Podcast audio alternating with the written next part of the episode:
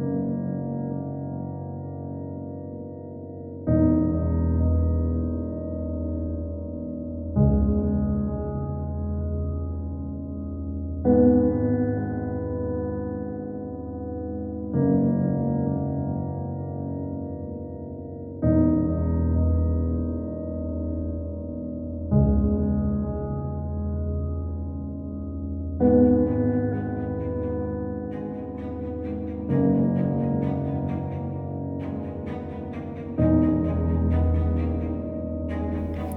thought the job was done.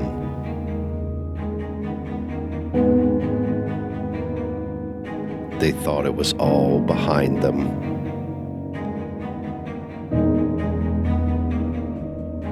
But sometimes the past doesn't stay where it belongs.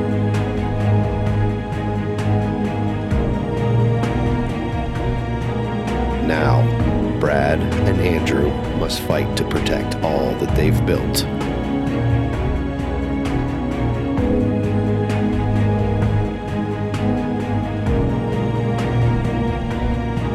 The stakes have never been higher.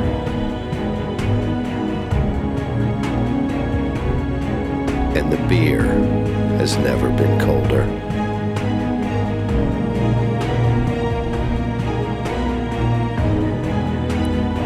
Year,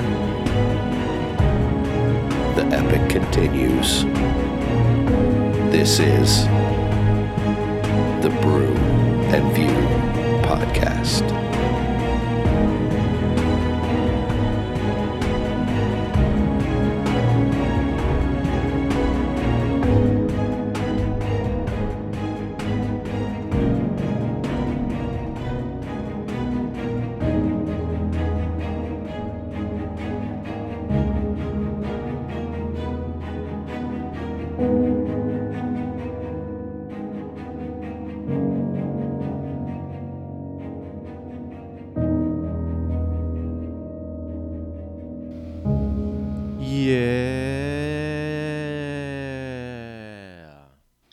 is no racial bigotry here.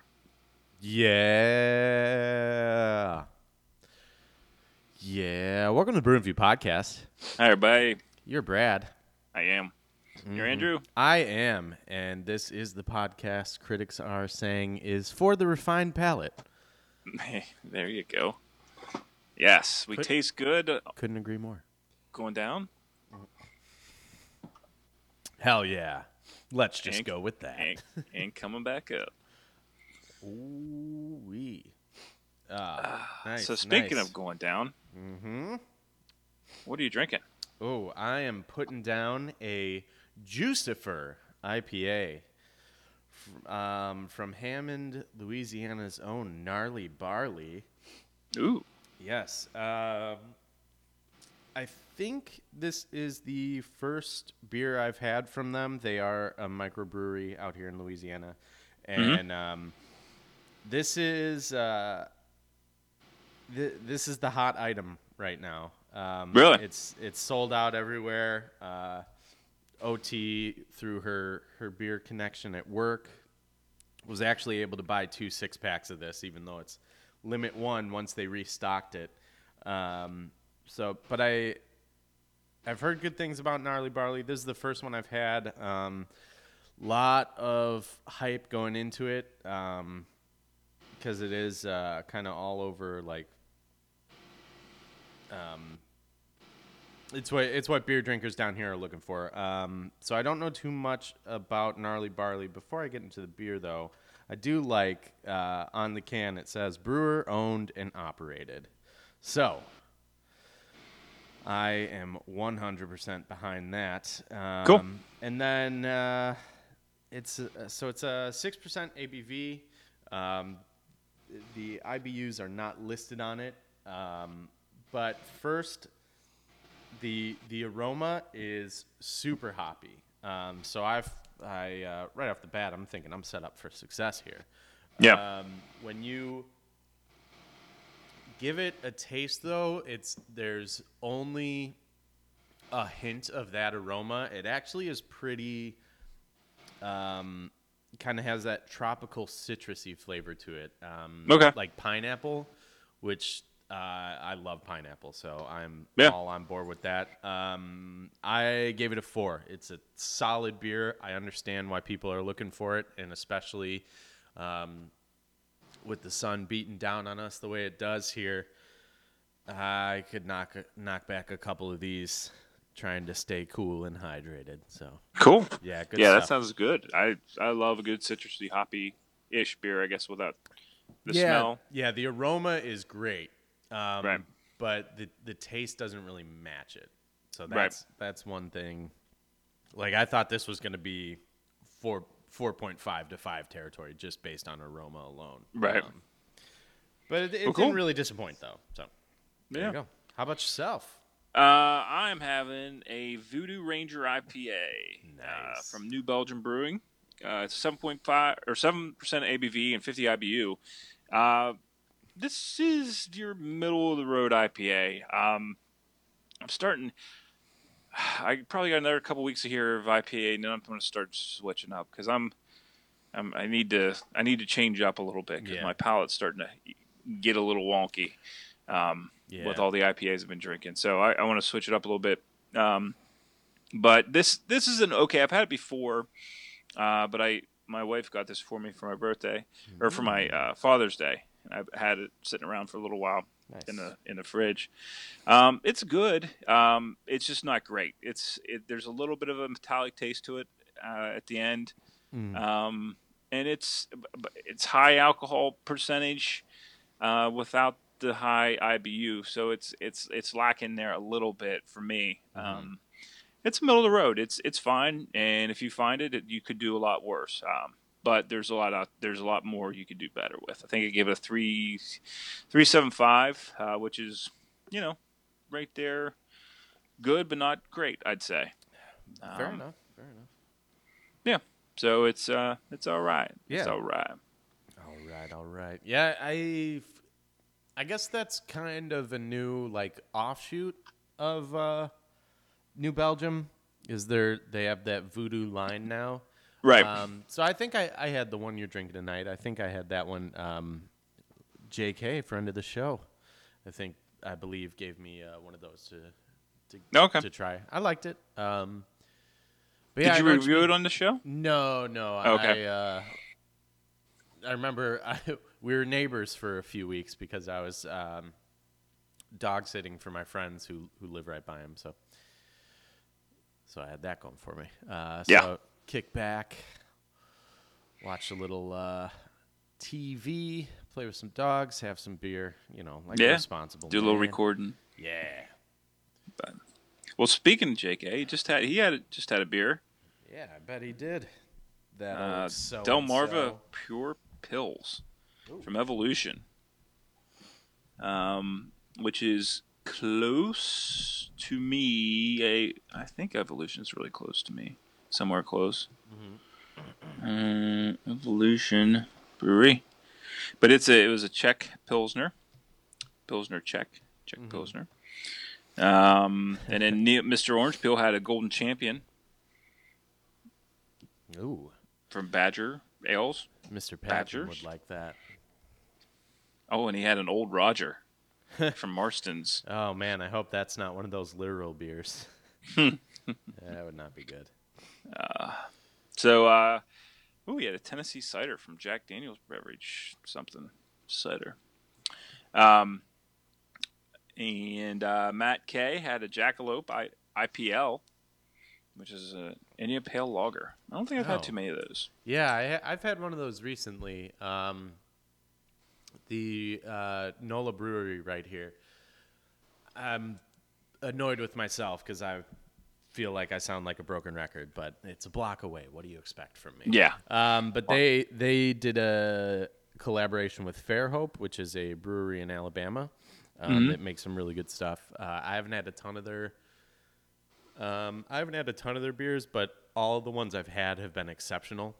Yeah. So um, I was excited to see them collaborate, and uh, it was pretty good. I don't, I, I don't know if my palate's refined enough to to distinguish. I just got like, oh, it was a hazy, hoppy beer. So Right. Yeah. Yeah. Um, and like I said, I man, I don't know what it is. I got it. My I'm just kind of blah on beer right now. I haven't. Mhm. I need to go get something fun or do something different because the IPAs are just. I don't know. Do you know what I'm talking about? Like sometimes your palate just goes yeah, kind of. Yeah. I know. think when when that's like uh, if that's all you're drinking, it, it um, I don't know. I think I just know for me, because I don't think that I I have an an exceptional palate necessarily. I think that I've just over the years gotten good at articulating what I taste, Right. more, more so than actually like really being able to to distinguish And break it down. Yeah. Um, Wow. so I, I feel like I know what you mean where it just it kind of like it blends together maybe Yeah. Or- like sometimes I'm having a beer and I'm like, eh, why am I even drinking a beer? It doesn't. It's not tasting that great because I think you can you can kind of wreck yourself on yeah so you know so too much of a good thing. I find out with, movies too. I mean, remember there was a while back here I was like, I can't watch any more blockbuster movies. I, I Yeah, yeah.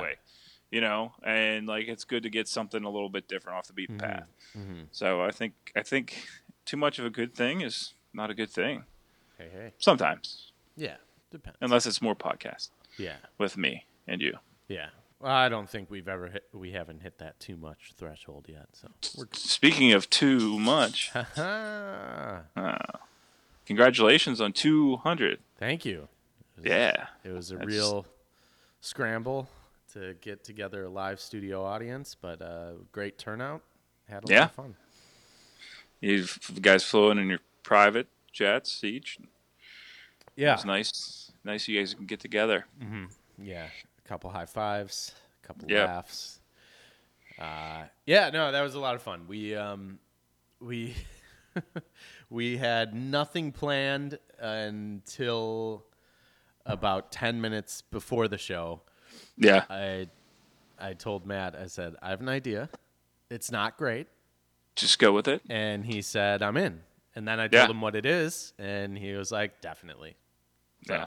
I think it turned out well. We had a lot of fun, and uh, it definitely, uh, even though it wasn't the uh, expansive thing we did for for our hundredth or our fiftieth episode, Right. Um, I, I think it's it's another one. It's a milestone well celebrated. Yeah, for sure. But Yeah. thank you, appreciate it. Yeah. Um, it was, it was pretty. It's pretty cool. We I think we talked a little bit about it last week, but Yeah. uh, it's a milestone for sure. Mm-hmm. Um, no easy feat, like you said, putting out a consistent thing every week. Yeah, You know, that's yeah, and I think we're we're really on top of it too. Um, but it just when it's almost it comes down to one of those things where it's like it's it is a hobby, and Mhm. it, at certain points something's got to give. yeah. So I don't think we've we've not gone too long without doing an episode, but Yeah, we've is missed a week here and there. Yeah, yeah, I'd say probably hand like probably five or six weeks total. yeah. And a, in a year and a half isn't too bad. no, no, But anyways, we're not here to talk about ourselves. yeah, no. Let's talk about. Uh, would you have anything else for the beer stuff? Uh, no, no. Um, I'm planning on uh, having some. Well, I guess yes. I'm planning on having some some beers this weekend. Uh, Oh, yeah. my buddy Brennan's coming into town, and he usually brings a uh, cornucopia of goodies, and uh, we're gonna try some new breweries in the area as well. So I'm looking forward to that. Um, and of course, as always, you can uh, check us out on Untappd at uh, Brew and View Pod. So we'll uh, if you're uh, drinking beers, we'll we'll mention you on the show. You'll get your uh, your shine, and Absolutely. and we'll get all that sweet sponsorship money. That's right. You'll get a little taste of it. Yeah. A little taste. Um, but we did get some feedback a Yeah. little bit uh, from Mr. Orange Peel, and uh, he guesses he has been on the document the documentary uh, uh, the kick as Yeah. well, and he he uh, gave us some in- insight on Nobody Speak and uh, American Ana- Anarchist. Mhm. Uh, but he also recommended a couple. Uh, one uh, one that I was I, I've heard about the the the, the one uh, the movie Raiders, Yeah.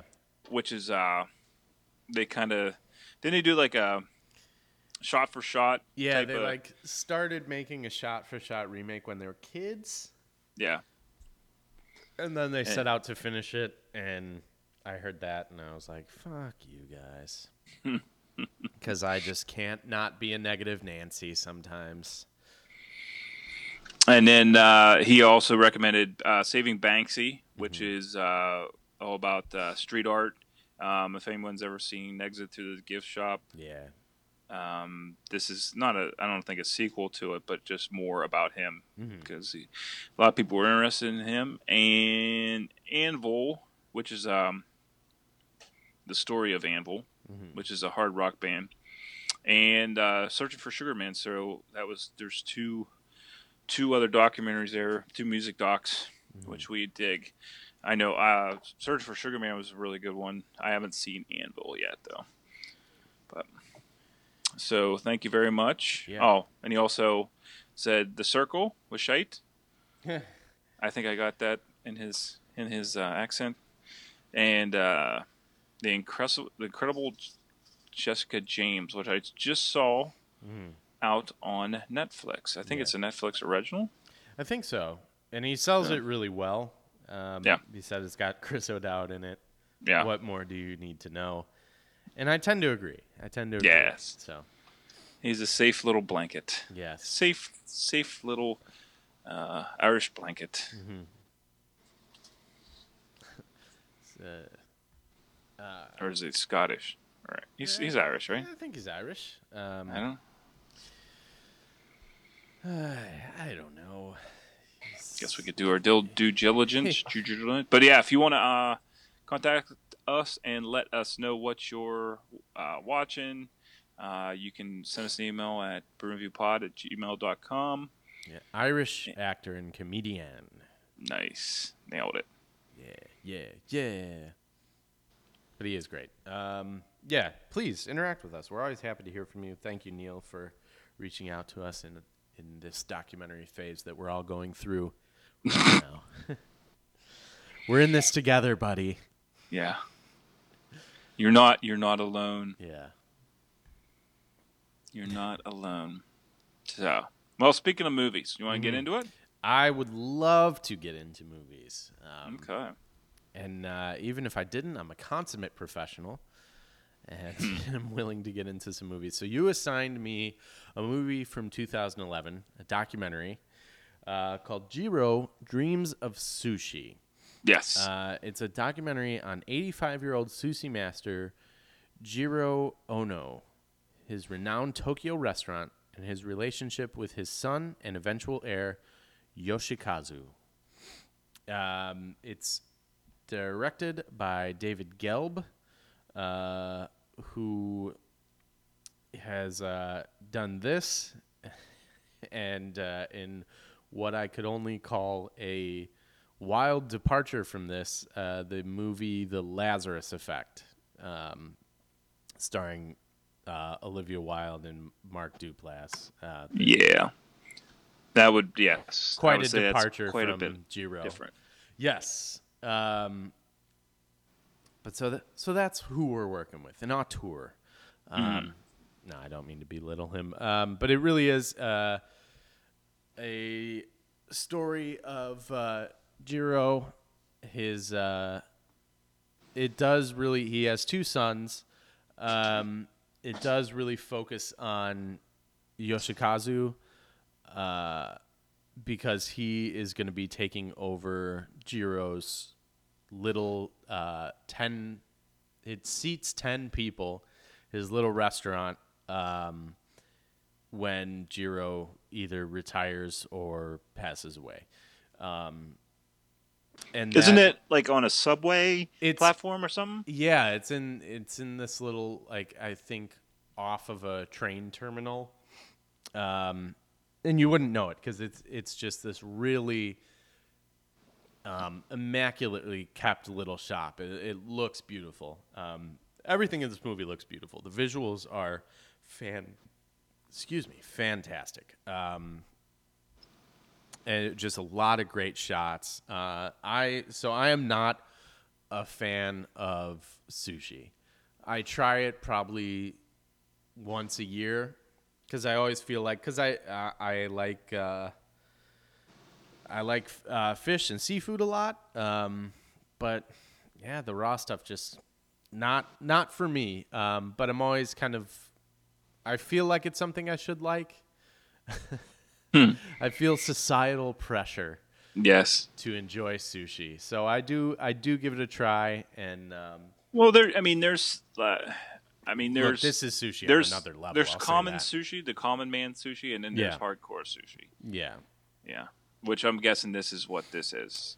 Um, this You're not doesn't- getting the California rolls or anything like that. No, you're not. No, you're not getting that. Um, but this, uh, this is so interesting in, in how meticulous Jiro is. Like this, the title of uh, this movie could not be more apt um, because he just everything he does comes back to sushi. He has this. Um, it really is his. Uh, his reason for getting up in the morning. Like he lives this job, and uh, you notice his attention to detail um, when he's seating people at his restaurant. He serves them a certain way, and he'll watch everybody.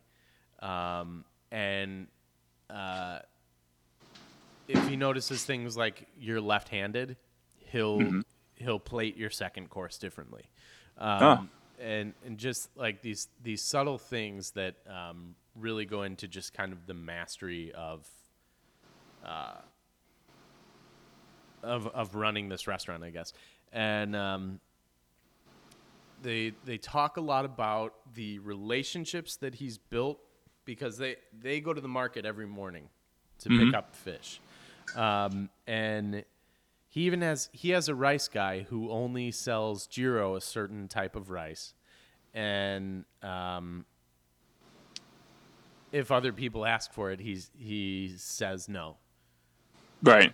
So like, and uh, he he's cultivated these relationships. So it's really interesting to see. Like he is uh, a true master, but um, it shows the intricacies of him cultivating these relationships and how important uh, it is that he gets the best of everything. You, you know, um, there's uh, days where like, oh, the the there's not enough shrimp, so he won't serve shrimp because it's not going to be the best shrimp. It's it's just it's it's not a good haul, stuff like that, and and they tell him and they and they say things like, I would I would never insult him by selling him anything less than the best, and and um, and he and so Jiro is not uh your uh Hell's Kitchen. Your he's a very um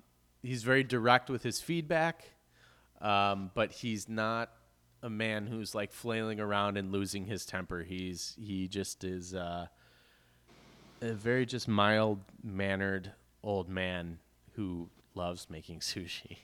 It's kind of like um, Zen in the art of sushi. Yeah, he it it definitely is his it's his center. Um, Yeah. So, the thing about this movie is, um, uh, obviously, any any good documentary needs, uh, um, it. hmm, I no, a, a, a lot of good documentaries have a central conflict. Right. This, this documentary has absolutely no conflict. Okay. Um, it is just, it's kind of a biographical snapshot. Uh, it, but it, it's just you know, there's no drama. There's nothing. Nothing's heightened. Um, there's no no one's yelling at each other. Um, it just it's it's very straightforward and, and presents everything um, without any sensationalism Right. and um, I sat down to watch this. Uh, I try not to, but um, sometimes it's just time, you know, free time works out the way it does. Unfortunately, sometimes. So I sat down to watch the first half of this movie the other night, and um, I couldn't stop. No, good. I don't think I've ever smiled so much watching a movie.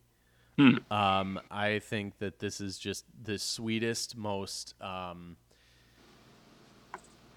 heartwarming, without being saccharine, without making any sort of effort. Like I said, there's there doesn't it doesn't it all feels incredibly authentic. No sort of sensationalism. Um, and this this Jiro guy is amazing. Like he is like every time he speaks, he's um he just has these like uh little um just these these little phrases that um seem to just resonate and carry so much weight and there's so much value in some of the stuff he says um, but he just rattles it off and he's just kind of going through the motions and he just he he's the type of guy that like if i told him about how i felt at my job he would be baffled he wouldn't okay, understand like it. you wouldn't understand why Yeah. you would do such yeah a thing. He's like i don't he's like i don't understand i've never had a bad day i don't understand why you would do something that you don't like like well it's tough to argue with Well, that's kind of that's Um, cool. I like. I was hoping that it would be good, and um, incredible and i don't know if it's just it hit me in a sweet spot i gave it a nine oh great. Um, i i'm trying not to jump the gun and give it a 10 but i think this is a, a near perfect like it's a breeze to watch too it's an hour and 20 minutes it's all in japanese um, Okay, so there's a lot all subtitle. it's all in subtitle, but it all goes by. Um, it's it's very digestible. It all goes by like in in a flash. It was over, and um, I just I loved it from start to finish, and I just I had a smile on my face like the whole time. Like it was. This guy's just the best. So um, That's cool. yeah. That's great. I'm glad you liked it. I'm gonna I'm, I'm gonna check it out. I, I meant to this week. I just Yeah, I really, really recommend it. Um, I know I'm late to the party. The, like this was kind of talked about a little more. I think in like 2000, probably like 13, because I'm kind of remembering like where I was living when other people were telling me about it. So probably when it first showed up on Netflix. Um, people were talking about it. But if you haven't seen it, it's uh, I give it my highest recommendation. I almost made it my uh, streaming recommendation of the week, but I felt like Oh, I, I felt like that was a little. So I'll I'll, ta- I'll tack that on at the end. But I do have Sure. I do have a regular streaming recommendation too. But no, I, mean that's but that's what movie. we why we re- you know talk about these movies you know so we can recommend them or you know or Yeah. not. Um, so that's good. I'm Yeah. glad. I'm glad you liked it. I'm I'm gonna check it out. I'm gonna try to check it out this weekend. So yeah, awesome. very cool. Uh, so you assigned me a movie, and this movie is called Suspiria. Yeah, and it is from 1977 by uh, film auteur or auteur auteur or whatever Dario Argento, and uh, it is based on uh, 19, a 1845 essay called Suspiria de Profundis or Sighs from the Depth, Mhm. And it is a hold on as I scroll through. Um, it's the story of a newcomer to a bal- ballet company Mm. and the weird stuff that happens around her. Um, so I don't know that I've seen any other stuff that Dario Argento has done. Uh, I may have. I Once Upon a Time in the West. Actually, I did see that. Uh, um, I don't know. Yeah, you If have- some some spaghetti westerns. Um, Right. And then a uh, a lot of other A lot of horror thing. movies. yeah Yeah. yeah. So, anyways, um, no one of as uh, no one of note uh, to that stars in this. Um, this is, I, I guess, this is considered a cult classic, and one of the, one of the, I think a lot of people look at this as a really good horror movie. I found it. Uh, so I mean, you get you get a real loose story Yeah. around uh, a lot of uh, se- uh, a lot of score and uh, stylized shots in this, and it it has um, it has that mid '70s feel. Uh, if you look at a lot of the Kubrick stuff that Kubrick was doing at this time, be it with Clockwork Orange or Yeah, I feel like it's very um, influenced by Kubrick for sure. yeah, I, I think there was a lot of guys out there who were doing this type of thing at that time. Um, I, I, I can say that I I see what what the hype was about, but I either I don't understand it or I choose not to get it. I guess. Um, it's just it's too much style and not enough substance for me. It, it felt a little bit kind of like um, where we where we disagreed on uh, Neon Demon. Mm-hmm. You know, there was a lot of style in that. It had a lot of the same feel to it. A lot of It had the same color palette. color I palette. actually didn't it had think a lot about of the uh, That's a good. the synth style. Yeah, I love the Goblins uh, score. Yeah, uh, which actually was pretty good. The, the where, but then it would just all of a sudden cut out, and it would linger back up, and that was a over overriding theme in this is the the score of it, or I guess the soundtrack. I guess you would call it. I'd say more of a score for this. You know, you know. Um, and listen, I I know people will like some people will like this. I know I think a lot more people that wouldn't.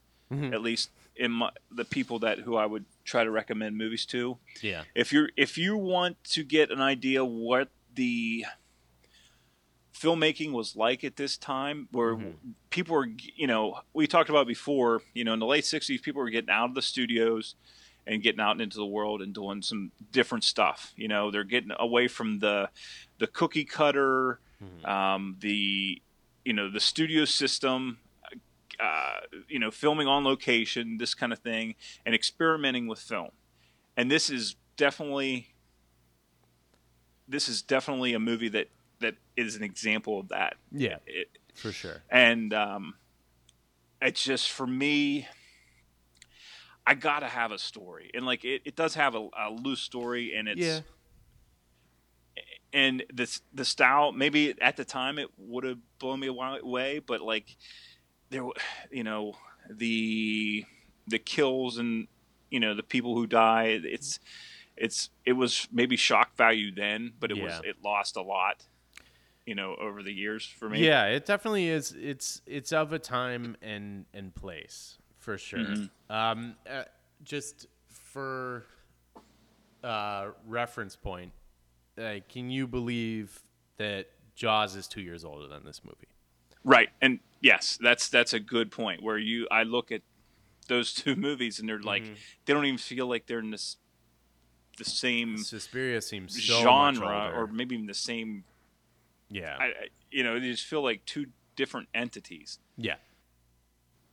Um, how wh- how would you explain it? How would you break it down? Um, yeah, I, I, it's a, uh, it's definitely a, uh, I don't want to say storytelling, but it's a visual. It's very much about the visual. Um, it is held together. Uh, it is kind of glued together by this loose plot. Um, and there's a lot of things that happen that don't really seem to serve the plot, but they look good or looked good, and um, it it almost feels like a skills showcase.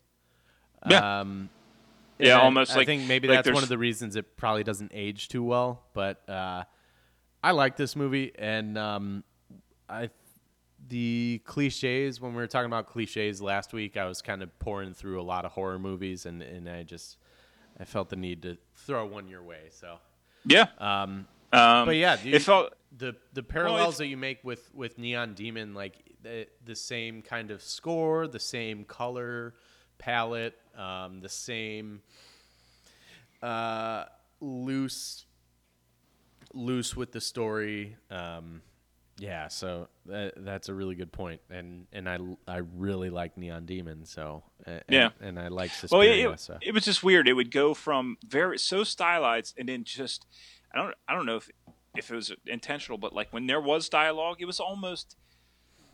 I think I said about this about Neon Demon. He's like almost daring you not to like like the story mm-hmm. because at any time there was dialogue, it was bland.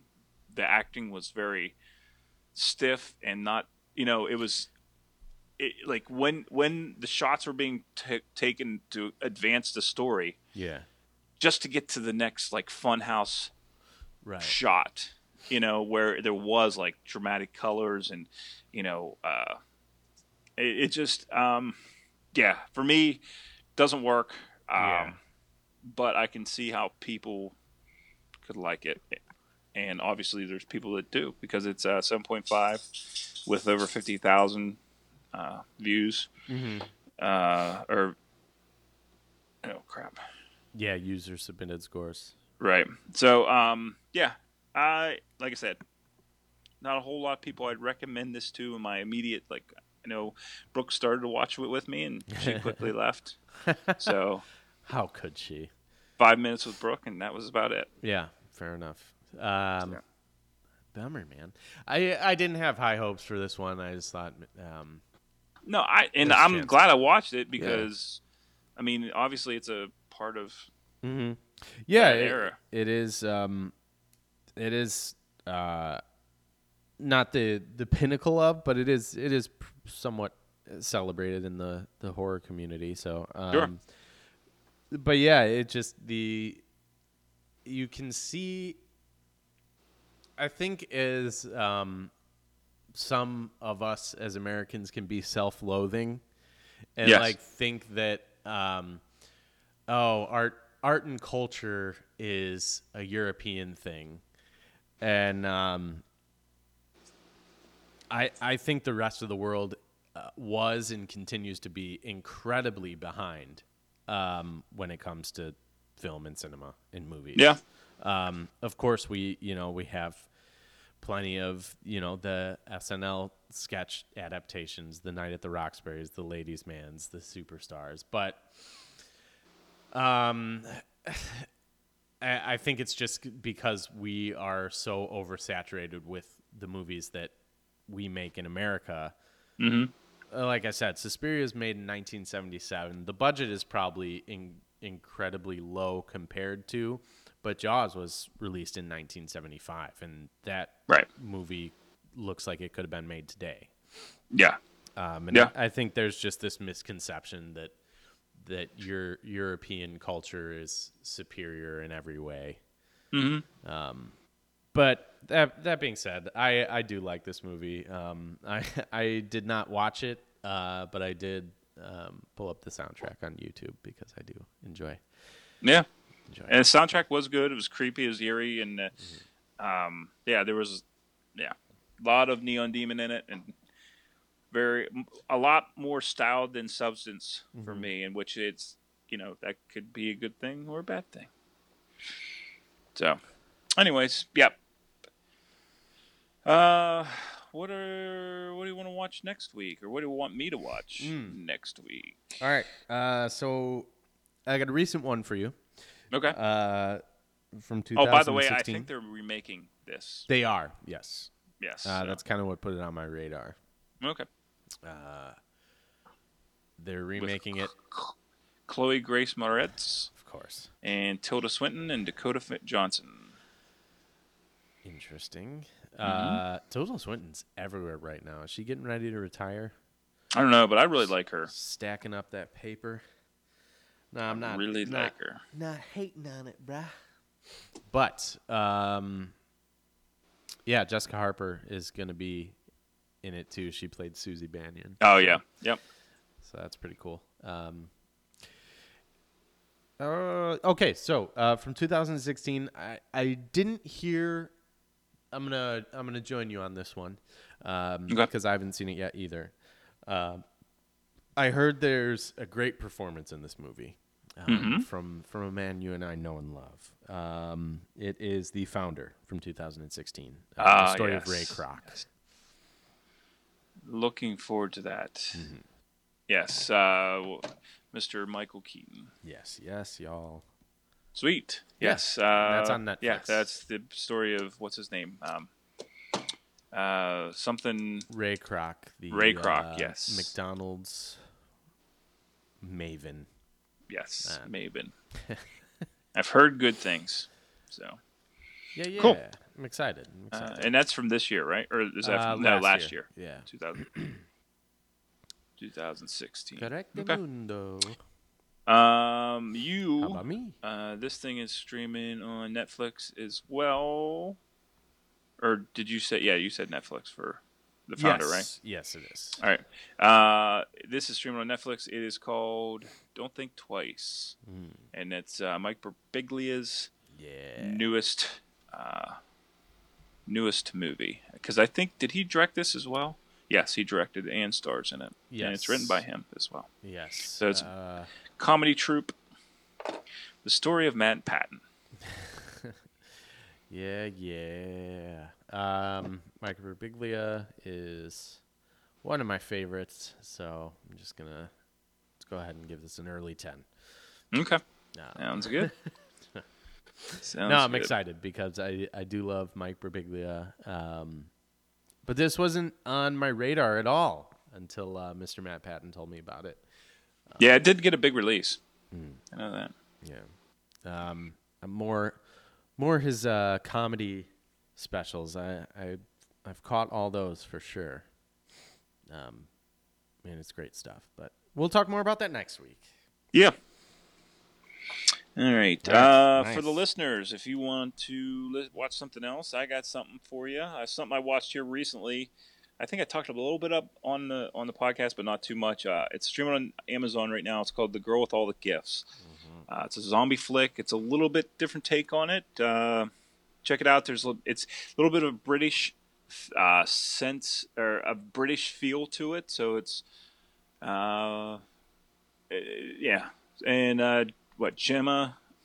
Em- Uh, Armington? Yeah, Emerton? yeah, she's in it, which is always a good thing. Yeah. She's a lovely little lady, lovely lady. Nothing wrong with that.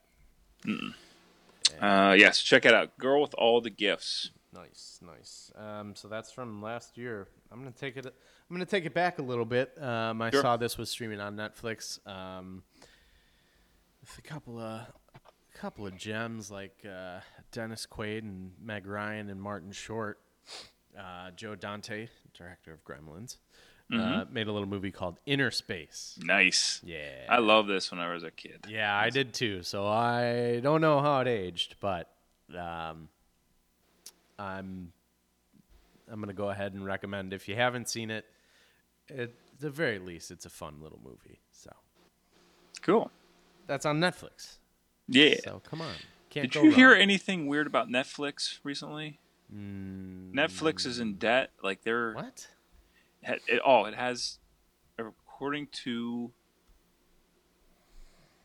oh it's it's like according to the LA Times they're like 20 4.8 Billion in, well they said they corrected in but liability. So, well, I, I I guess that just means they've spent twenty billion. I I guess I guess I should have done a little bit of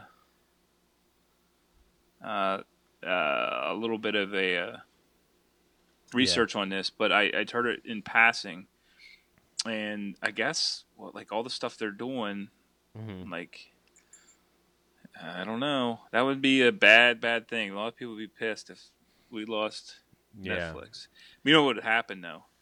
I'm sure someone would just swoop in and buy that thing and Yeah, Revamp where's Carl Icahn when Yeah. The big short. Yeah. Um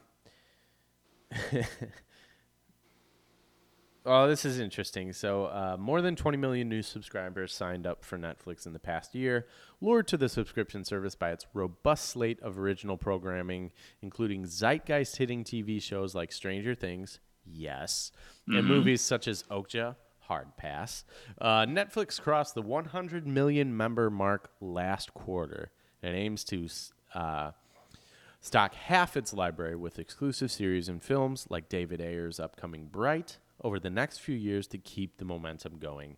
Uh, and it says it's burned through a lot of cash, though, to finance that push, and it's going to have to pay a lot more. Um, so, yeah, it looks like they were 4.8 billion in debt and prepared to spend or are going to be spending 15.7 billion uh, in content deals. Wow. Um, so, uh, I don't know. yeah, it, mean, it, it just it seems like, um, I don't know. Uh, let me give you a hot take on it, which is always that's always the most informed ones. Yeah. Uh, it seems like there uh, someone got a hold of this and um, is and now it's making the rounds because in all actuality, um, while twenty billion is a huge figure, uh, it, it, they're you know they're investing that content. You know how much do studios spend every year? That's that's money they're in debt yeah. um, until the box office comes in. So Yeah. um, But, like, with that, it's a little like, I- different because you get ten dollars a person a month instead of every time someone enters the theater, it's twelve bucks. So yeah, Yeah, but like it's not like they're getting money from advertisements or anything like that. They, what they have is what they have. You know. yeah, yeah. They just um, so that's a scary thing too because the last thing I want is advertisements on fucking Yeah. Ugh, that would be the worst. Um, I mean, I could deal with an advertisement at the beginning of each movie though. Like one. Yeah, you can walk. Yeah, you can walk out and uh, grab a beer or something. Yeah. I mean, that or Amazon does it for their own stuff. Mm-hmm. You know. But no, I just thought it was interesting. I saw it in passing, and I just thought, eh.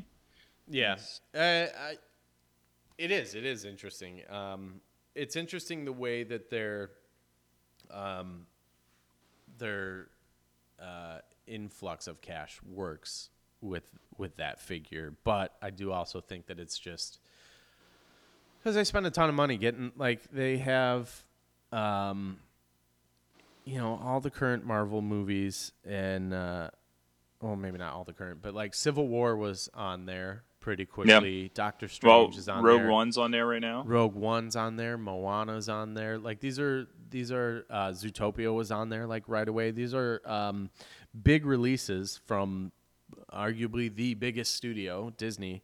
Yeah. Um, so that that comes at a price, and uh, they probably have a better chance of making money off that than uh, you know Amazon, who doesn't have it, making the five ninety nine to stream it in HD for twenty four hours or whatever. Right. So Yeah, yeah, it's possible. yeah. I mean, the one way they could do it, like I guess, if is if they could start uh, selling movies that aren't available, kind of like Amazon does. You know what Yeah. I mean? Like uh, being able to buy movies that way, um, and where like Amazon, if you can't watch it, you can always buy it right. or or rent it. Mm-hmm. So interesting. Yeah. Okie dokie.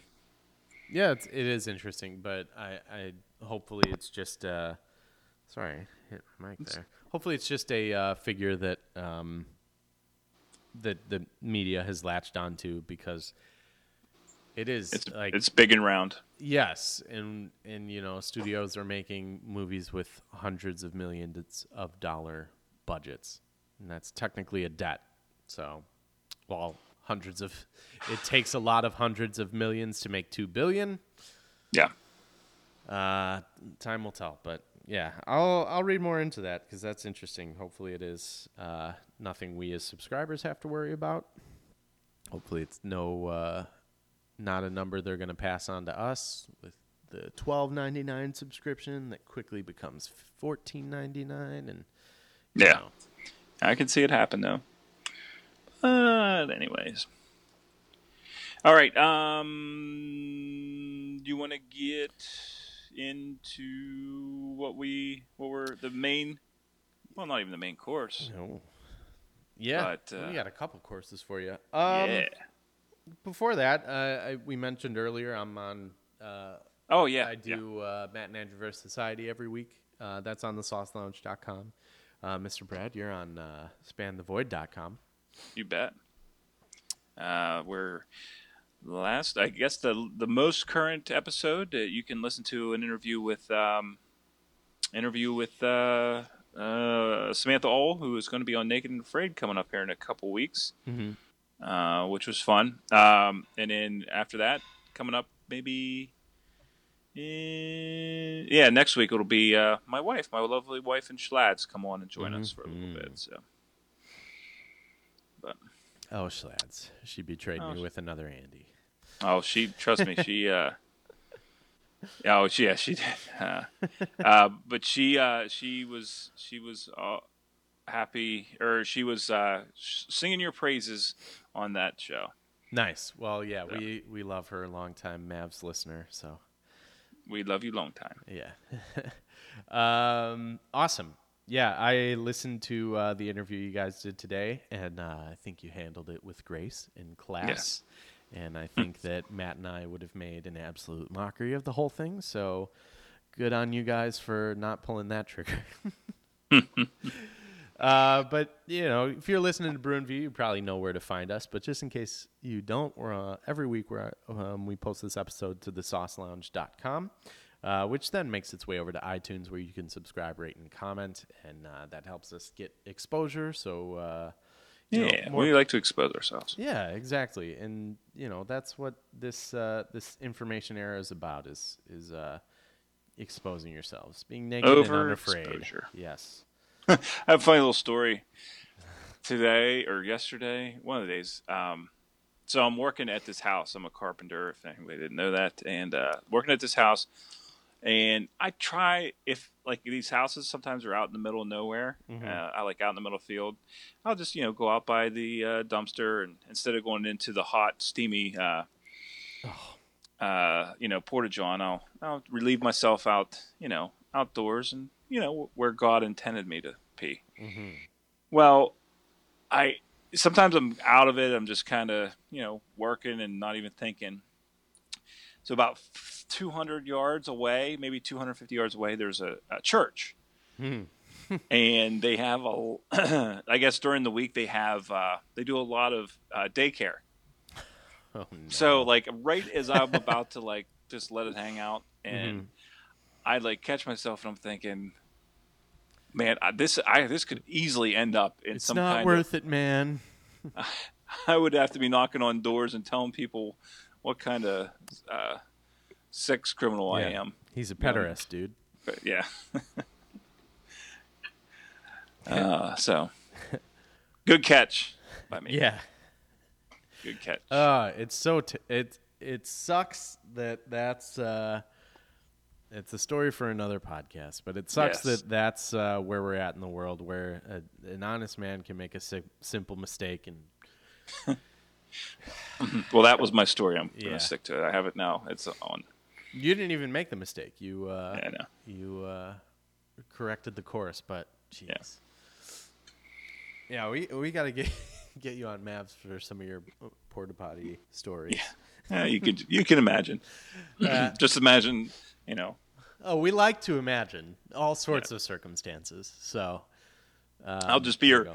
I'll be your Porta John correspondent. yeah, our, our boots on the ground. I'll be your Porta John. This, this, nah, didn't Boot- work. Thought boots it on the ground, good in my head. pants around the ankles. Yeah. All right. Yes. so find us and like us and do all that good stuff. Yeah, yeah, because we want to hear from you. Email us um, at Yeah. uh, bruinviewpod at gmail.com. Be like Neil. Neil's a good guy. So there you go. Yes, sir. Yeah. Oh, So inspired by I, by what we watched or what you watched this, you were like, I'm Yeah. gonna do something with food. Yeah, that's what I. Uh, we were trying to figure out what to do, um, and I know that we had. I don't think it was on this show. I think it was we were still doing the Mavs movie episodes. Um, we uh, did the five dinner scenes, um, so I didn't want to do that again. Um, but I really was uh, on the heels of Jiro Dreams of Sushi, feeling like uh, you know food in cinema. Um, so I kind of threw it out there, and, and you ran with it, and I really like the idea that you uh, came up with. So Yeah, well, I was thinking because we usually do five five movies, mm-hmm. and I was thinking, well, what I was I, I was I was kind of racking my brain trying to think of what like best food scene, you know, mm-hmm. most memorable dish, or and you know, some of that's kind of obscure. And I started thinking, well, what if we broke down like a five course meal, like to explain. At first, I was like, you know, just how you like movies or how I, you know, your sensibilities. Mm-hmm. Um, and after and I said, well, why don't we do a five course meal of movies? You know, with and I I started to kind of look it up, and I was like, the, eh, based on Wikipedia, you get the hors d'oeuvres, and then you get the soups, then you get uh, I guess the fish is a third, or like yeah, I I actually it's like did. it's did a lighter, and then they- and then there's the entrees for the fourth course, and then the removes or the or the uh, what what layman would call dessert for the fifth course. No. Gross lame. Yes. Uh, so I th- thought, well, that's a good way to. I, I think we could do this for a bunch of different, um, a bunch of different uh, like subtopics and stuff. Yeah, And based yeah. on what I watched this move this week, I did, um, and I didn't tell you about this until tonight, but I did a. I'm doing a five course meal of 70s horror movies. which I'm super excited about. I Yeah. I'm I'm glad that you found a way to work in in your assignment as well. Um, for one, that's cool, and two, as as we've discussed, I'm a genre guy. Yeah, Used to be. and I'm- I'm I'm not going to be breaking any um any break molds or anything, but oh, uh, I'm I'm not breaking any new ground with mine. I just I'm happy with it though. So yeah, it's it's a it's a fun little thing. It's a way to um I think it's a way to to make your list, but you don't necessarily have to be like what's the best, what's but you can always get what the meatiest one is, or you know what's you know I, I we'll we'll talk about it, but I I, I like this. So um I'm gonna s- I'm just gonna start uh, with do. my hors d'oeuvre. Uh, or horsey doovies. whores devours. So, uh, let me. I'm t- toggling back and forth between my uh, my things.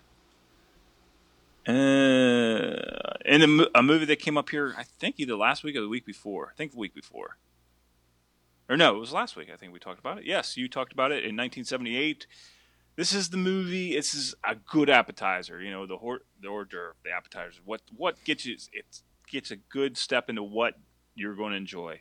Uh, from 1978, the um, excuse me, uh, the John Carpenter classic Halloween Yeah. starring Jamie Lee Curtis.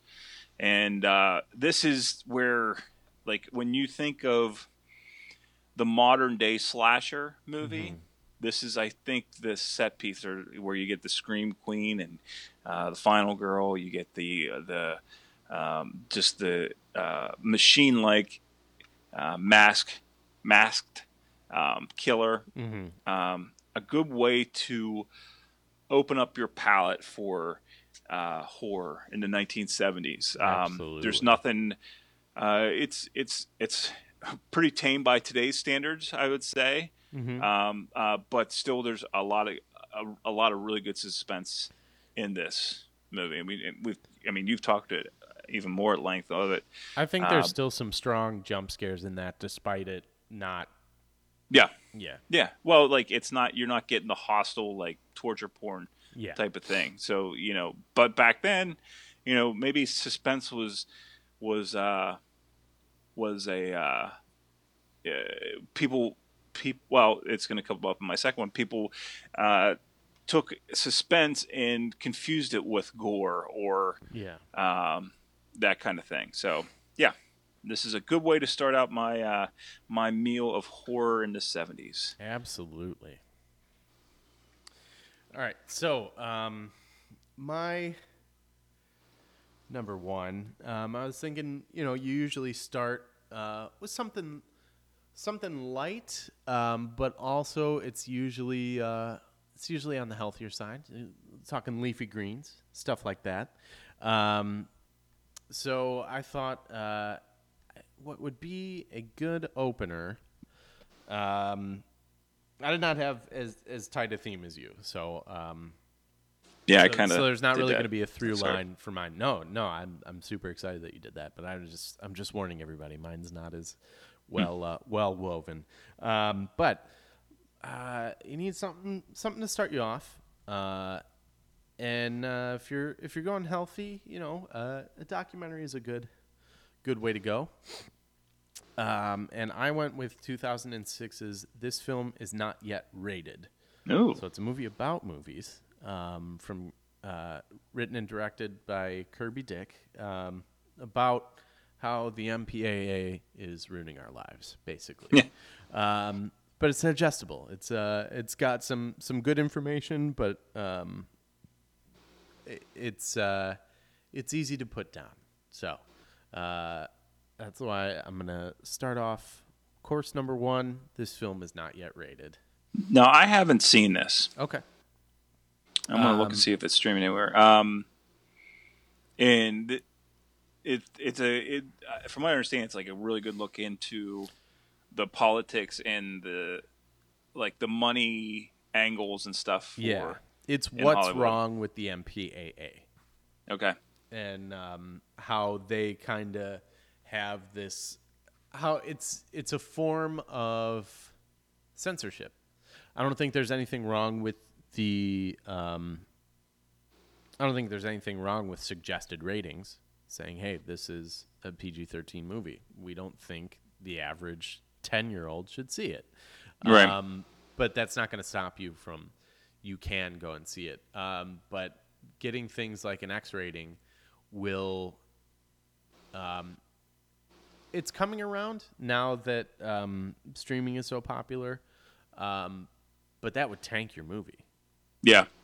even in 2006 and you think that you you know we're in a pretty open time oh it, it theaters won't carry it. Um, and it doesn't even necessarily have to be graphic or, or pornographic or anything like that. It could just be um, it could be something as simple as a lot of f words and a um, scene with a woman's pubic hair exposed.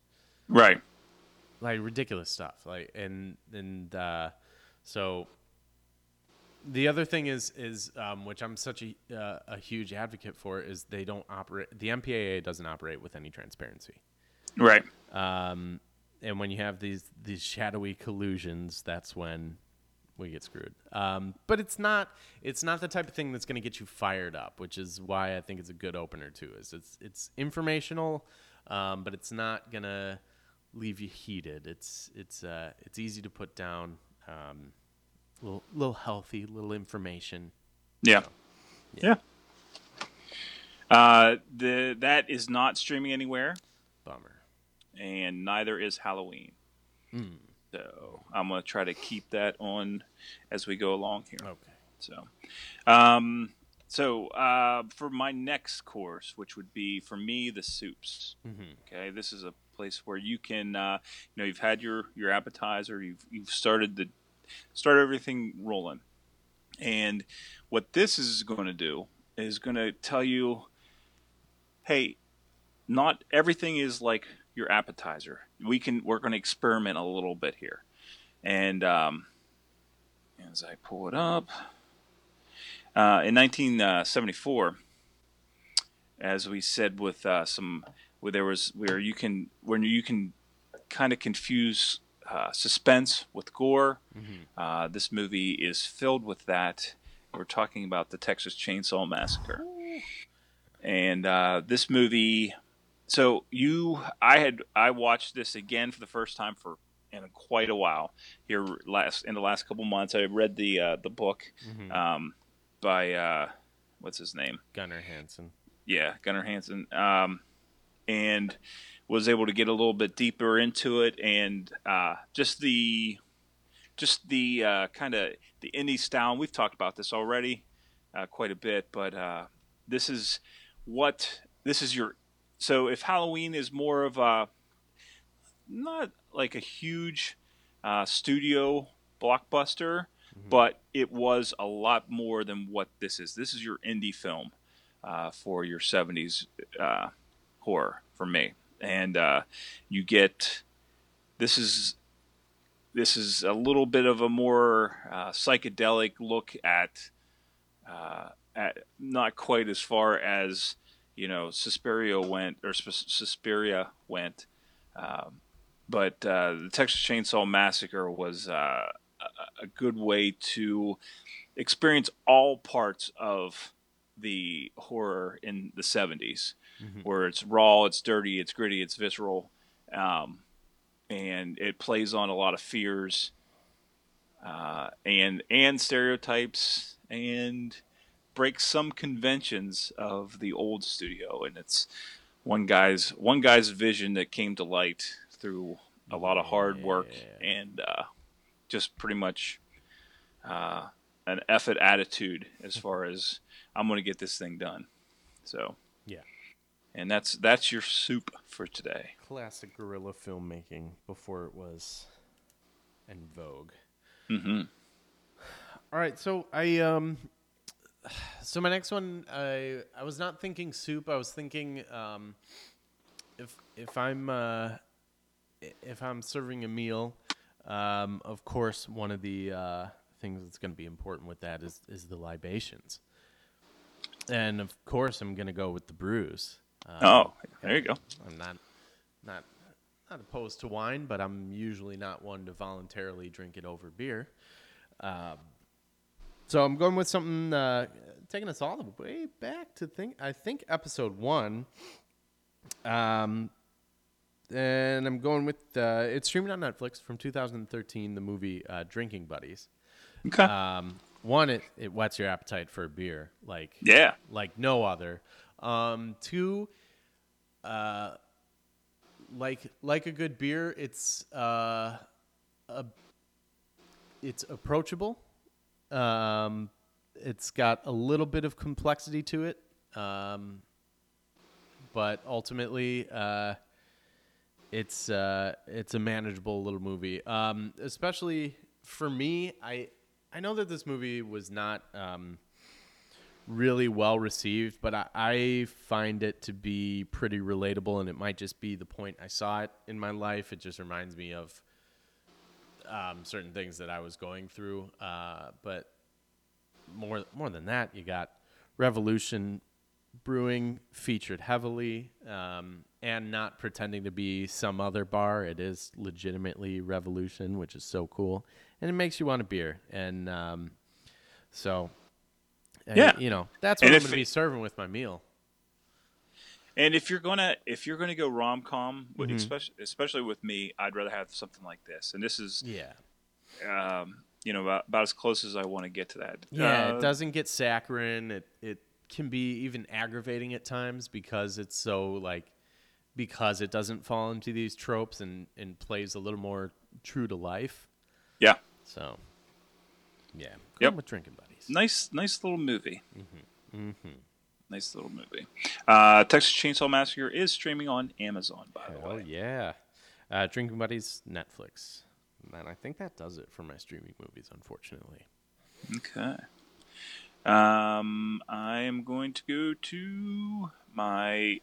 I'm going to call it. Well, whenever I was looking up on Wikipedia, I think they had a the list of the Titanic's uh, five course meal, and um, this this was considered the fish, or I'm going to call it more of a, a palate cleanser, or uh, something like something that's going to take you away from the soup. The soup was setting you up for a certain thing, but this is going to uh, get you ready for the main course. Uh, And uh, so in 1979, and again a movie that we've we've uh, talked extensively about, but I think uh, a well done movie by uh, a guy who's done a lot of good things, and hopefully continues to do them in this universe. Uh, but the 1979 movie Alien. Yeah. Uh, when you want space horror, there's you shouldn't look any further than this before you start. Uh, if you want to go to a good restaurant, this is what they're serving for their uh, for their their third course right before the main course. Yeah. Um, so uh, we've all we know who's in it. Ridley Scott directed. We got uh, Sigourney Weaver and Tom Skerritt and Jonathan Hurt, who he died recently. Yeah. I don't know if we talked about that or not. Um, I liked him a lot. Yeah. Um, uh, so we, uh, you know, from, you know, the the chest burster. I mean, all these things, you know, and we've talked about it extensively too. That that Aliens is such a great action movie, and you know, but this set the tone for the creepy factor. The the this, you know, you know, in space, no one can hear you scream. Yeah. You know, that that's you know, uh, very when you, you get uh, this is what two years after, two years after uh, Star Wars, right? Mhm. So and we have you get that you know hero's tale in Star Wars with a gritty lived-in universe. Well, this gives you a gritty lived-in universe and gives you a- just a frightening mess on a on a place where you can't. There's nowhere to run. So uh, yes, uh, for my for this meal, you're gonna get a little bit of Alien Yeah. for your '70s horror. Nice. Excellent. All right. So um, next up on on my list, you you got to get a, a little mix of. Uh, I forget where I looked it up. It wasn't Wikipedia, but it was something similar. Um, going with a mix of, of greens and, and maybe some lean proteins. Uh, uh, that sounds like a good uh, good adventure movie to me. Um, so I went with one of my all time favorites uh, from 1993 uh, by Mr. Steven Spielberg, uh, Jurassic Park.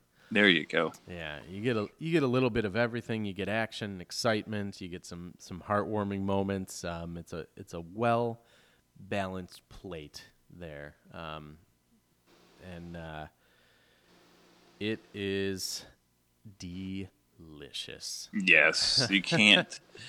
I tell you, yeah. If this is you're getting this before your entree, you're you're Mhm. having a hard time not filling up on this. Yeah, absolutely. Yeah, for sure.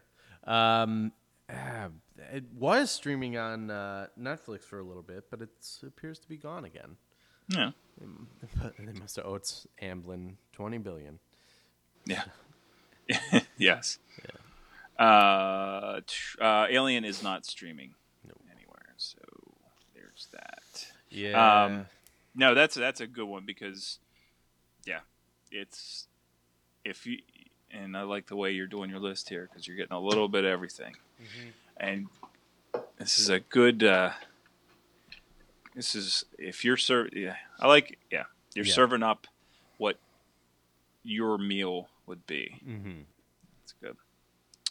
Well, for me, as you go deeper, or as we get to the main course of this meal, and this is something you can fill up on, and this is the movie that I think uh, a lot of people got freaked out, and it, even still to this day, you can get freaked out by uh, 1973, Mr. Billy Friedkin Mm.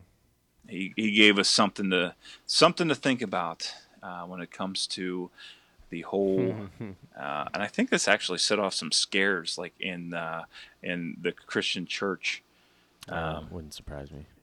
yeah um, where there was a lot of people you know worried about people being uh, well they they needed to be exorcised because in 1973 he came out with the the exorcist. And uh, we get this is my main course. This is something you can chew on. It's got a lot of uh,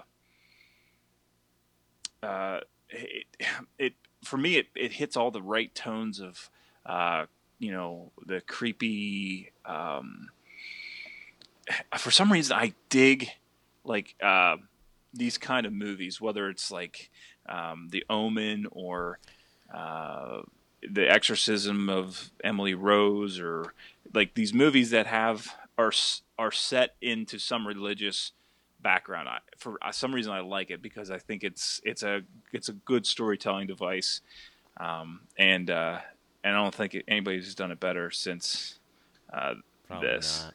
I mean, this is free. This is you know, with whether it's a pea soup or the twisting head or the masturbation Mm-hmm. with the crucifix. It's uh, it's it's creepy and and wrong and fun and just it it gives you chills with some of her the way she was able to uh, reach down and get some of those.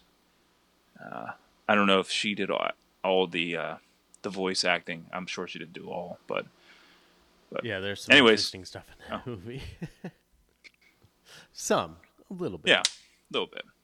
Nah, but it's a great movie. Is it streaming anywhere? Did you say? No, it is. It is if you have like Cine, uh, Cinemax or Showtime or one of those, you can watch it. But I haven't you know, seen not with all the the streaming services. Bummer. Yep. All right. Um, so this next course, it's about sticking to your ribs. Um, this is the one that's going to fill you up. This is uh, it's it's not the end of the journey, but it's the um, maybe f- it's the focal point. Uh, it's it's the thing you're gonna talk about. You're like like oh that was so great and then you're going to zero in on this one specifically. Um, and it's one that sticks to your ribs. It is 2012's The Hunt. Oh, good. Yeah. Man, Meaty, heavy. yeah, maybe not, maybe not the best dinner conversation, but uh, it's it is uh, something that sticks with you. It fills you up. It's got a lot of it. It is a conversation piece for sure. So, Yes. Um, unfortunately, this isn't streaming on Netflix anymore either. That stinks. Yeah. So, but if you haven't seen it and you've been listening to this podcast for a while, um, you've heard us talk about it. It's an exceptionally good movie. Yeah, another movie that's like from the beginning of the podcast. Yeah. Um, that's that's come up. Yeah. I think. Yeah, it's it's. Did we both give only this a s- ten? I know I did. What's that? I gave it a ten. Did you? I think so too. Yeah. I think so. Yeah. So. It's exceptionally good. It's to this day, it's something that I think about um, on a semi-regular basis.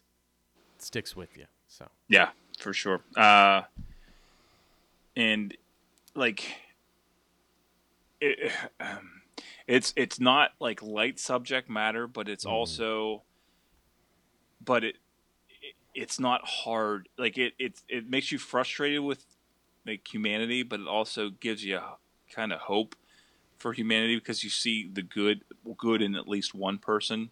You know, uh, uh, yeah, just a great flick. Great flick.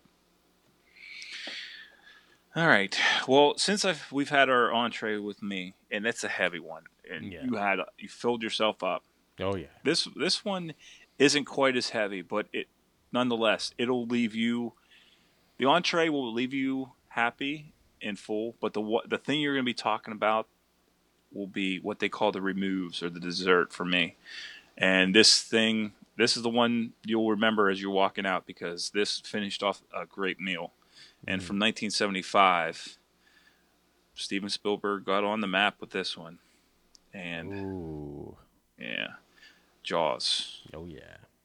And this one will leave you just just full enough. It's not heavy as far as this the this the the you know the creepiness and all that stuff, but there are some great scares. It makes you think about swimming in the ocean, and it'll uh, it'll stay with you. This is the one you're going to talk about when you get home with your significant other, and say, "Man, we need to go back to that restaurant again." Oh yeah. Oh yeah. Jaws is so good. It's actually been far too long since I've seen that. That and uh, Jurassic Park. Yeah. I liked, uh, well, uh, well, uh, you sent me a podcast, Yes.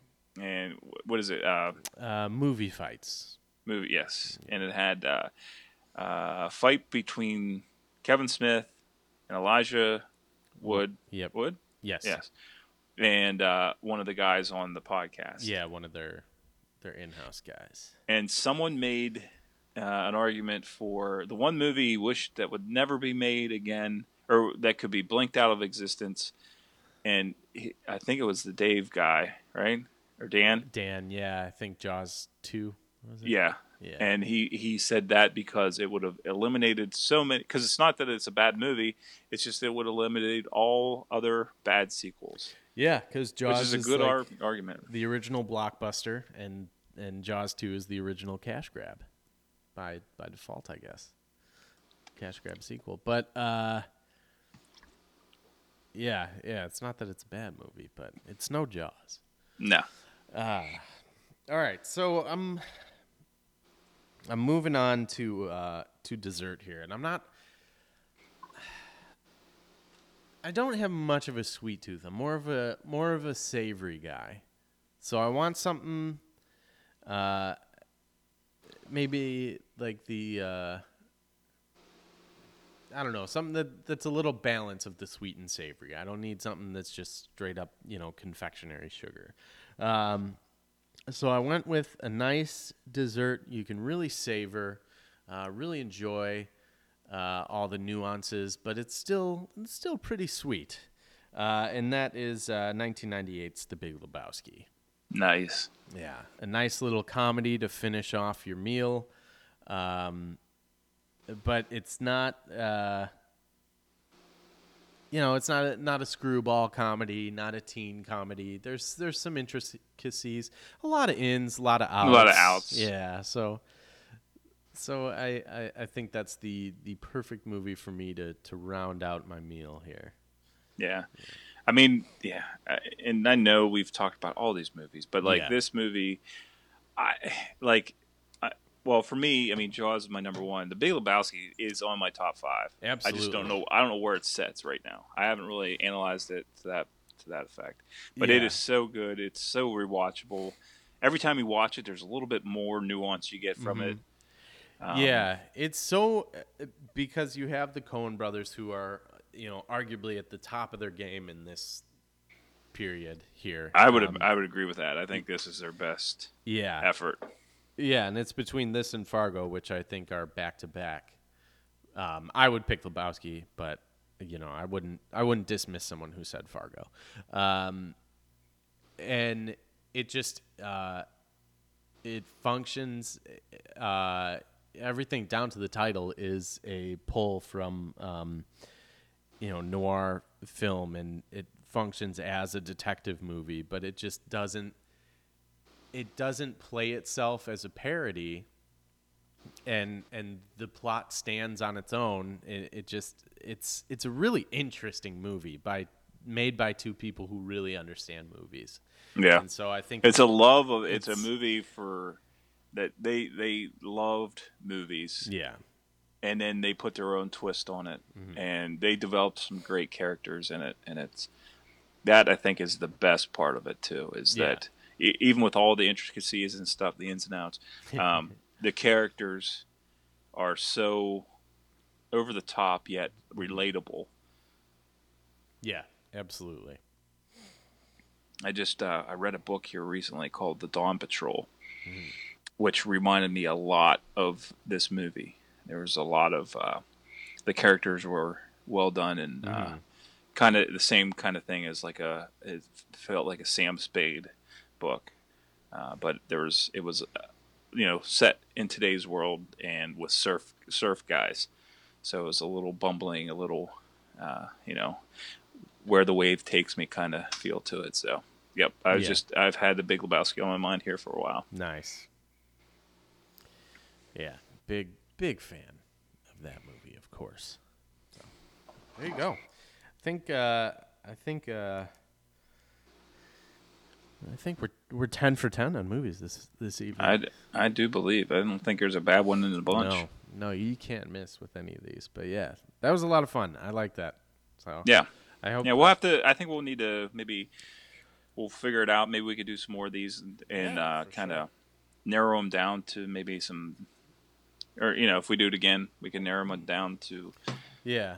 Well, I love this too because I um I I do it less and less now because of you know just that's kind of how the music I- industry is now. It's all about streaming and, and shuffling and radio on your phone. Um, but I used to meticulously put together playlists. Um, Yeah. And and this kind of reminds me of that. Is you gotta, you know, you you gotta find a way that all these all these pieces are great individually, but you need to find a way to put them all together where they complement each other and one bridges Yes. to the next. So Yeah, one leads to the next, and the next leads. Yeah, yeah, that's a good way to put it. Like a play. Yeah, yeah, that's a real good way to put it, actually.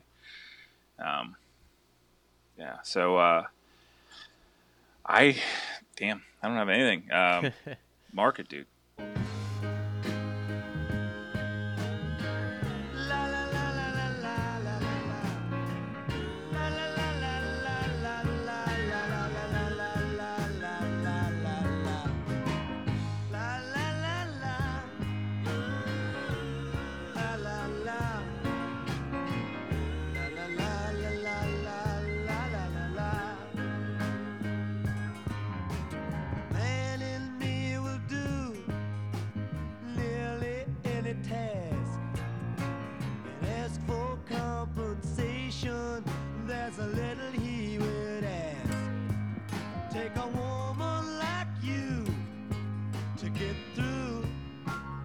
Man in.